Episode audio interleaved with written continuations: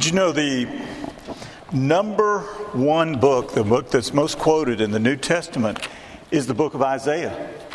It would be Isaiah's prophecies that would indicate that Jesus was the Messiah.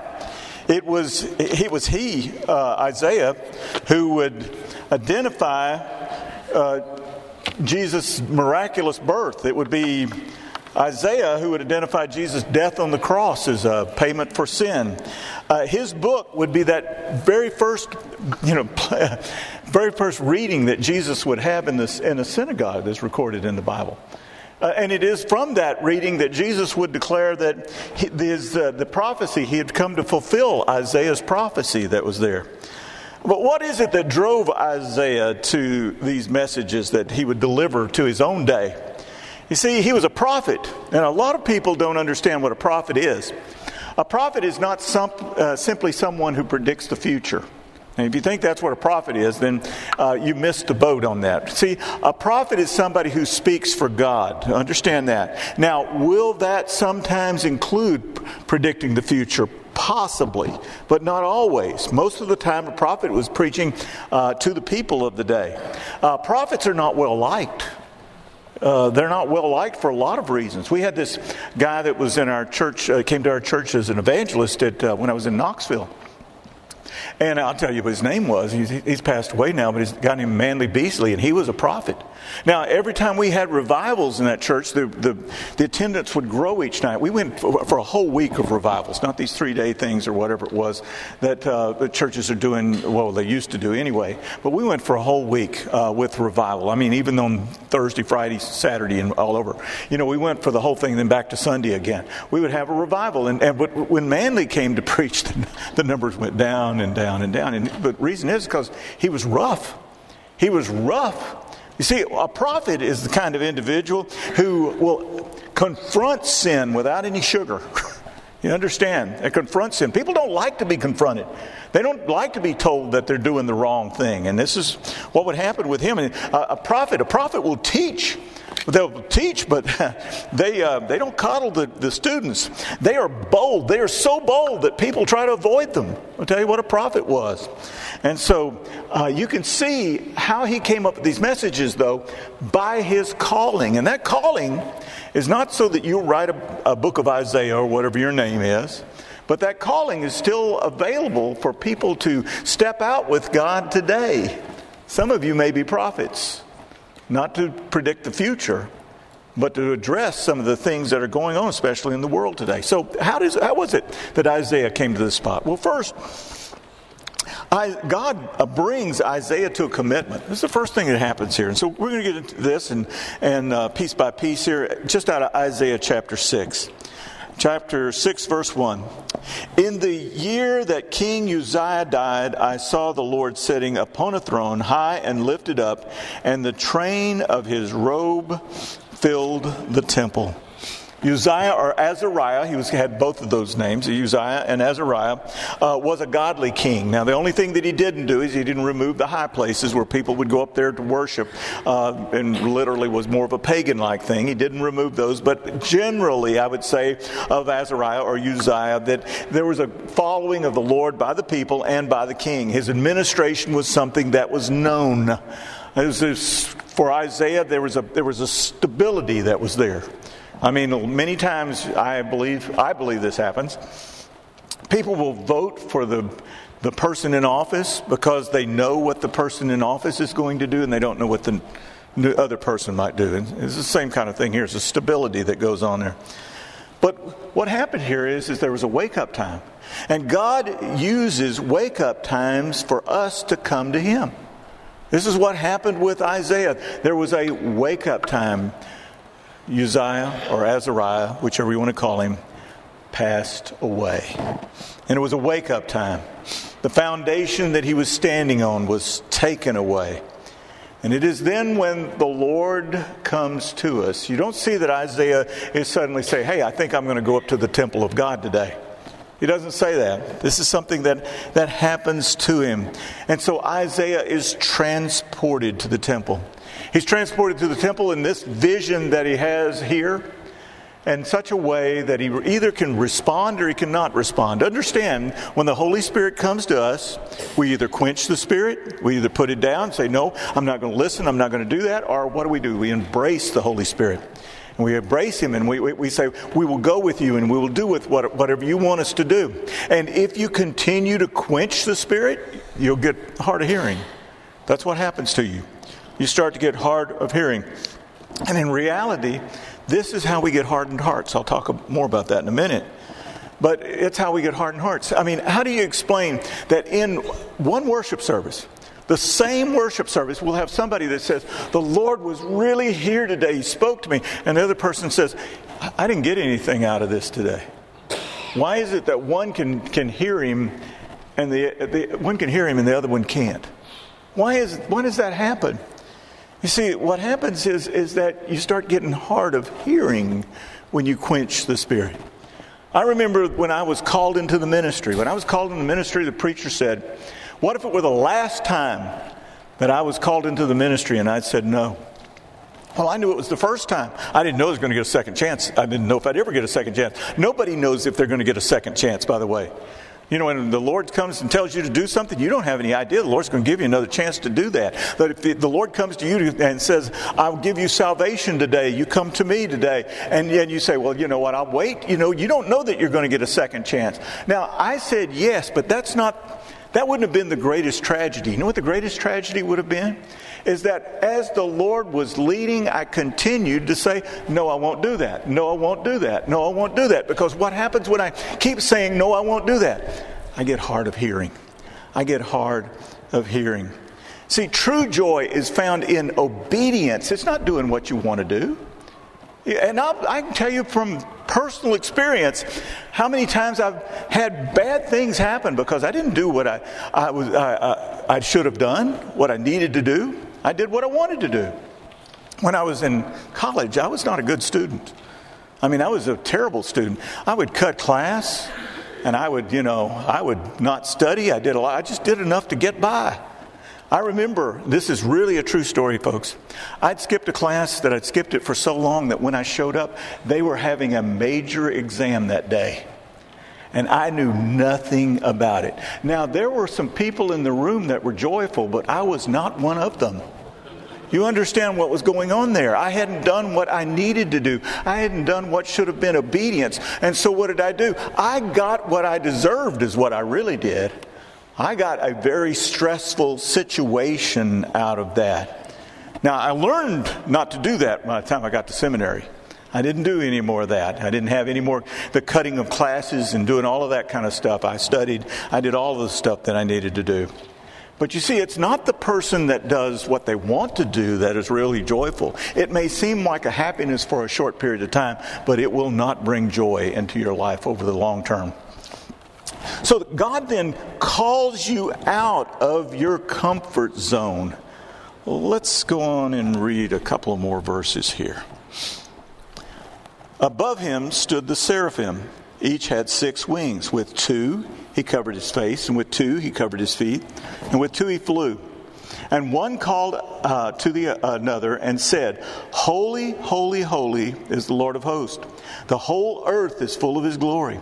And the foundations of the thresholds shook at the voice of him who called, and the house was filled with smoke. Isaiah is given this vision that he has right before him. He's in the temple where God is revealing himself. He, he sees the seraphim. Now, seraphim, I don't know about your angelology and what you know about uh, angels, but seraphim are a higher order of angels. They actually serve in the presence of God. Their name, seraphim, means fiery ones, so you get an idea of what they might look like. They're, they're fiery ones. And they have a concern for holiness and morality. See, they are not the same kind of angels that you would see at, uh, at uh, Jesus' tomb, because those would look like men. And they evidently looked like men. And they were mistaken for men. But these seraphim, they saw God's glory so clearly that it was such a blinding light that they covered their eyes. You understand they're covering their eyes because they're in the presence of God and they see God's glory just as bright as it is. And they respected God with so much that they covered their lower uh, parts, which would be their, their feet, really. They, would t- they had much more respect for God in this. This was not a place that you would have said, oh, this is nice. I think it'd be nice to see that. That's not what you do. I mean, I remember the first time I went to Luxor in Egypt. You know, uh, we flew into uh, Luxor and we got we got you know we got out of our bus and everything and we go to this, this huge Egyptian temple and you know it's twilight and so they have lights up on the thing and there you know you've got these columns that go really up in there and there's hieroglyphs all over the place and there you can still see the colors that the people you know had uh, stained the, the you know the hieroglyphs and stuff with and I remember I went wow I want you to know, folks, you ever get into the throne room of God, it won't hold a, it, it, that that Luxor thing won't hold a candle to this. It will be beyond your imagination. But getting outside your comfort zone excites our hearing God. You can hear Him much, much more clearly. You get outside of your comfort zone. Moses got outside of his comfort zone when he saw that burning bush. Paul got outside of his comfort zone when that Damascus road he could hear so well. It, it comes like this, folks. You're either going to fall asleep in church or you are going to hear God. That is really what's going to happen. You're either going to fall asleep, you're just going to lay back and go, uh, you know, I didn't expect to hear anything. I didn't hear anything. I'm not going to hear anything. I'm not going to. And what you have done, I'm going to tell you up front, folks, you are still in your comfort zone. Because you get outside of your comfort zone, your, your ears will hear like you have never heard before. You will start to see where God is moving and you will, you will, you will respond to what God is doing. And so I always pray, Lord, get these people out of their comfort zone. My sermon's not that good, so I need something to help help me with this. So please, God, get them out of their comfort zone. They'll hear you then. They'll hear you. See, God's pure Holiness, though, reveals the stain of sin. So, what does Isaiah say in, in verse 5? He says, And I said, Woe is me, for I am lost, for I am the man of unclean lips, and I dwell in the midst of a people of unclean lips, for my, for my eyes have seen the King, the Lord of hosts. I'm telling you, folks, when Isaiah realized where he was and what, he was, what was going on, he said, I am toast right now. And the reason is, is because it was understood, and it still is true, by the way, that the very holiness of God is absolutely holy. And if the unholy comes into the presence of a holy person, and God is there, God is defined by his holiness, then either the unholy has to make the holy unholy, and that's not going to happen, or the holy unholy has to be eliminated. Those are the two options that Isaiah could see at that point. And he said, Woe is me. In other words, I am done for right now. This is what he, but he didn't know that it was a third option. He didn't realize there was a third option. And that is, is that Isaiah then could be made holy. He didn't understand it. He didn't understand it at that time, but he does understand it later for he says in Isaiah 53 5, we read it, uh, or Gary read it on the screens earlier.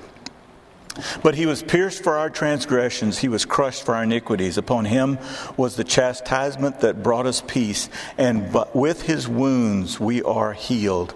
All we like sheep have gone astray. We have turned every one to his own way, and the Lord has laid on him the iniquity of us all. See, we live in a world today that believes that self denial is the greatest sin.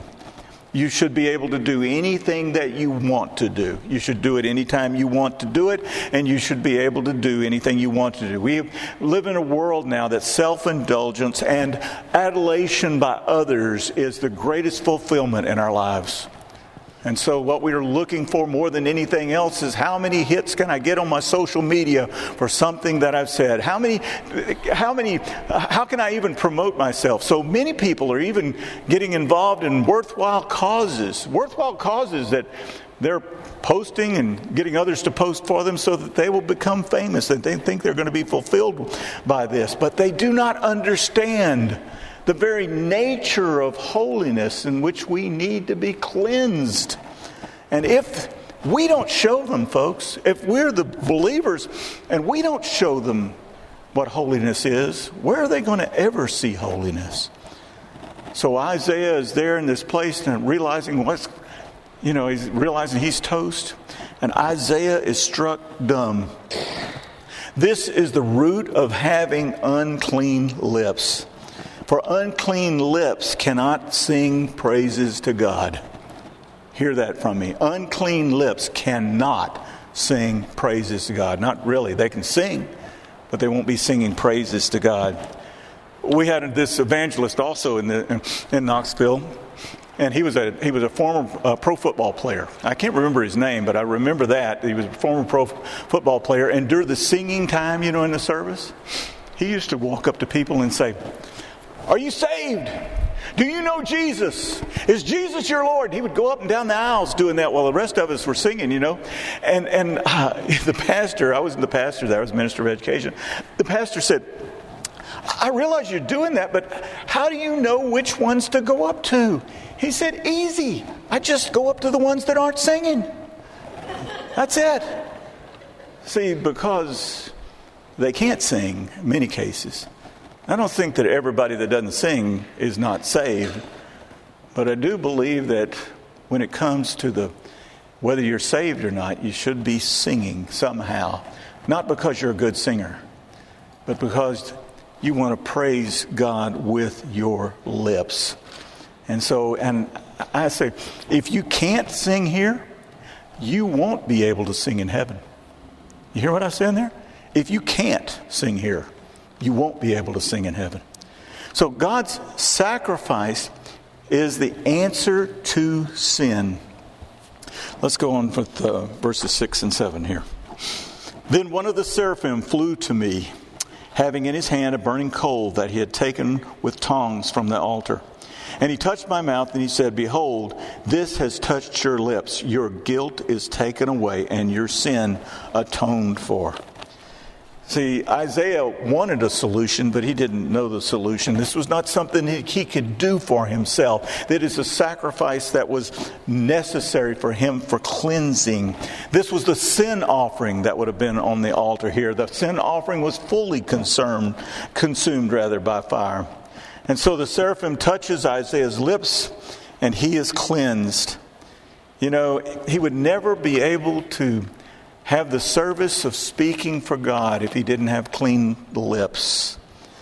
You know, John Wesley, John Wesley came to America to preach the gospel, to convert the Indians, it said. He was, uh, was a guy named Hutton who wrote a biography of him. He said he was enamored with the Moravians who had a faith that he would like to have for himself. Hutton also describes the influence of these Moravians they, they had on, on John Wesley. Especially, he talked to this one uh, guy called August Gottlieb Spangenberg. And when, he, and when he got into Georgia, actually. And Spangenberg came up to him and said, My brother, do you know Jesus Christ? And Wesley resp- replied, I know that Jesus died for my sins. That's not what I asked you, said Spangenberg. He pressed him. Do you know Jesus Christ? He said, I hope he died, he has died to save me. He said, But do you know yourself? He was not content with that skin deep type of work. And Wesley said, No, I long to know Jesus Christ. And in Wesley's journal, Wesley would write, I went to America to convert the Indians, but oh, who shall convert me? You see, a lot of people think that if I can answer those questions correctly, I'm going to heaven. I know that they must be true. I must be going to heaven. That's what they actually believe. But that's not the truth. The truth is is have you have you a real relationship with Jesus Christ? I'm talking about one which you talk to him, he talks to you. Do you have a real relationship with Jesus Christ? Can I ask you today, do you know Him? Do you know Him? Not know about Him. It's not just knowledge, it's not just head knowledge, it's a real heart knowledge that you know. It's both. There are a great number of people who know the Bible and know much about Jesus, but do not know Him. They can answer the questions as well as Wesley could. And at least Wesley was honest. He said he didn't really know Jesus. He knew about him, he could answer those questions, but he did not know him. You see, you will never be able to have a conversation with Jesus without your lips being cleansed by his sacrifice, what he has done for you. So Isaiah responded to God's open ended call. Verse 8 And I heard the voice of the Lord saying, Whom shall I send, and who will go for us? Then I said, Here am I, send me. See, Isaiah didn't ask, How much do I have to give? He didn't ask, Where do I have to go? He didn't ask any of that. What he does is that he said, I will go. The true follower of Christ doesn't put limits on his or her commitment. Jesus himself said, You can't put anything before him. He said, Anyone who loves his father, mother, brother, sister, wife, children, even himself, even put yourself before for him. He says, Cannot be my disciple. Not anything can do that. See, when I was in the placement, when I was in seminary, I went to the placement office there because I didn't have a church to serve when I, when I was getting close to graduation. And I remember they had a questionnaire to, to, uh, to fill out so that they could try to place you and find churches that might be interested in you. And it, it said, Is there, a, I remember this, is there any place you will not go? And they gave some examples on that thing, or any place you will not go. And I said, I got it wrong. I didn't know you get to pick where you want to go. I didn't know you get. You don't, folks. You don't. When we were looking for Brett, we interviewed a minister of music. It was in Texas. We interviewed this minister of music, and I remember I sat there over lunch, and the uh, wife of this minister of music said, said, We are not going to your church because I will not go anywhere from uh, uh, outside of 300 miles from my mother. And I said, Thank you, Lord, for my wife right there on that spot. You know, Karen has never, ever said a word to me about a place that she would not go for the Lord. And I was so thankful for that. Now, that doesn't mean there's no place or there's places that she wouldn't go. Just if the Lord was in it, she wouldn't go. Because I, I, I told her maybe a year ago, I said, you know, I've, I've had her go with me wherever where the ministry was. And we, we, she had to change jobs and do everything, you know, because of, of the ministry. And uh, I said, Well, you know what? It'd be nice if we could go back to a place that she would like to be, you know, when I retire someday. So I, I looked, she grew up in Abilene, Texas, and I said, You know what? We could move back to Abilene, Texas. You know, I found some, you know, I, I was just looking around, to see what things are like there. And I, and I saw that they had, you know, universities there. They had, you know, great health care there and, you know, and all of that kind of stuff. And so I went to her and I said, well, I said, when we retire, you know, we could move back to Abilene, Texas. So you could be there where you grew up. Now, she said three little words to me that I think that probably every husband has heard when they've had a great idea. She said, Are you crazy? so that's not where she wants to go. But anywhere else, the Lord calls us. Isaiah is called to preach to a people who will not, let's say that, will not respond. Let's go to verse 9. It says, and he said, Go and say to, uh, say to this people, Keep on hearing, but do not understand. Keep on seeing, but do not perceive. Make the heart of this people dull, and their eyes heavy, and blind their eyes, lest they see with their eyes and hear with their ears and understand with their hearts and turn and be healed. Let me, let me just stop there for a second. Here's the thing, folks. When God is hardening a heart, do you understand this? You know what he does? He gives grace. And what happens when you give grace and you don't respond to the grace? You start to get hard of hearing. Your eyes no longer able to see. Do you understand what's going on? Your heart gets harder. And the more that you give grace, the more you give grace, and the more that it's responded, the more that it, it is, is rejected, and the more that it's rejected, the harder the heart gets. It gets harder and harder and harder. And what happens? They can't see anymore. They can't hear anymore. I had a cartoon in my office. I don't have it anymore in my office. There's a cartoon in my office. And it's got these two guys, uh, had these two guys rather, with uh, they had the sandwich boards on, you know. They're standing out by the road, and it said on their, their deal, it said, the end is near. And so they went out and stood by the road and they're waving at this car, trying to get the car to stop, you know. And, and these guys keep on just barreling. In fact, they hit the gas and they run as they're going by and they see the sign that says the end is near and they yell out, Religious nuts! And they keep on going. And one of the guys says to the other one, You think we ought to change our sign? To what? To the bridge is out. you know, is it harsh? Is it harsh to yell the bridge is out? No, folks, it's not hard to yell that the bridge is out, but some people will not listen no matter what you say.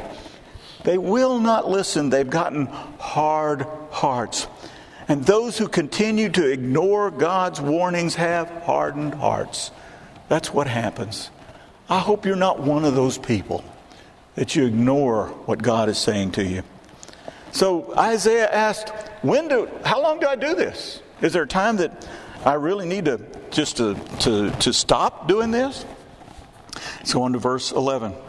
And then I said, How long, O Lord? And he said, Until cities lie waste without inhabitant, and the houses without people, and the land is desolate waste, and the Lord removes people far away, and forsaken places are many in the midst of the land and many in the rest of the land. Oh, let me go on.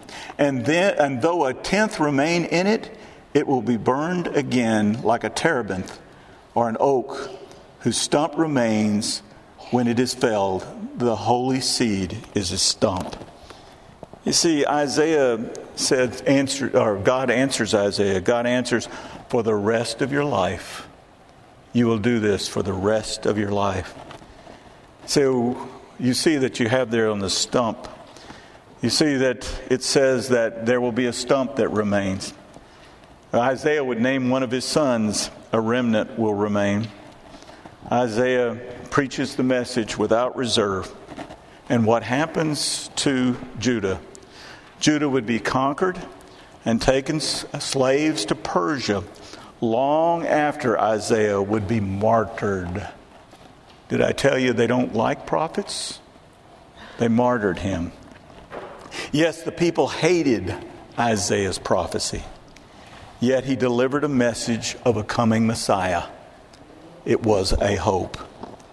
You know, today's message is simply this get ready. Jesus is coming back. Nothing has changed in that message. A remnant will remain, though just like the remnant in this day. Will you be part of that remnant? Pray with me.